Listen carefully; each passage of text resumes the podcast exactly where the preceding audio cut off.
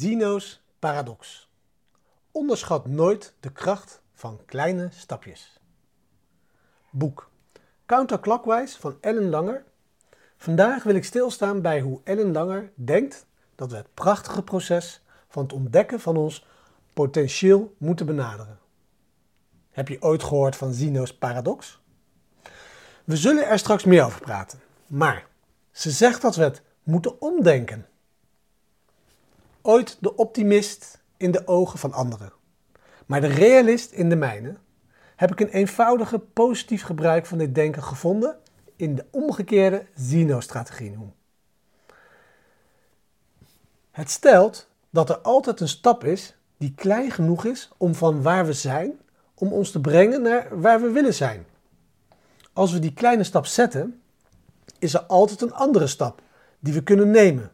En uiteindelijk wordt een doel waarvan wordt gedacht dat het te ver is om te bereiken, haalbaar. Allereerst, een leuke historische opmerking. Deze Zeno is niet onze geliefde Zeno die het Stoïsme heeft gesticht. De heer Stoic Zeno stond bekend als Zeno van Citium. De paradox van de heer Zeno stond bekend als Zeno van Elea. Dus dit is een andere Zeno. Laten we beginnen. Zeno's paradox. Het basisidee is, Zeno van Elea zei dat als je de helft van de afstand aflegt tussen waar je bent en waar je wilt zijn, je er nooit zult komen. Ik zal het herhalen. Zeno van Elea zei dat als je de helft van de afstand aflegt tussen waar je bent en waar je wilt zijn, je er nooit zult komen. Dit gaan we omdenken. En langer keert die logica om door ons te vertellen dat er altijd, let op, altijd een kleine stap is die we kunnen zetten in de richting van onze doelen. Als we die kleine stap zetten, is er altijd een andere stap die we kunnen nemen. Ga door met dat proces. En het doel dat zo onmogelijk, onbereikbaar voelde, wordt mogelijk. Misschien voelt het afvallen van 50 kilo bijvoorbeeld onmogelijk. Maar kun je 1 kilo verliezen? Welke kleine babystapjes zou je kunnen nemen om die ene kilo te verliezen?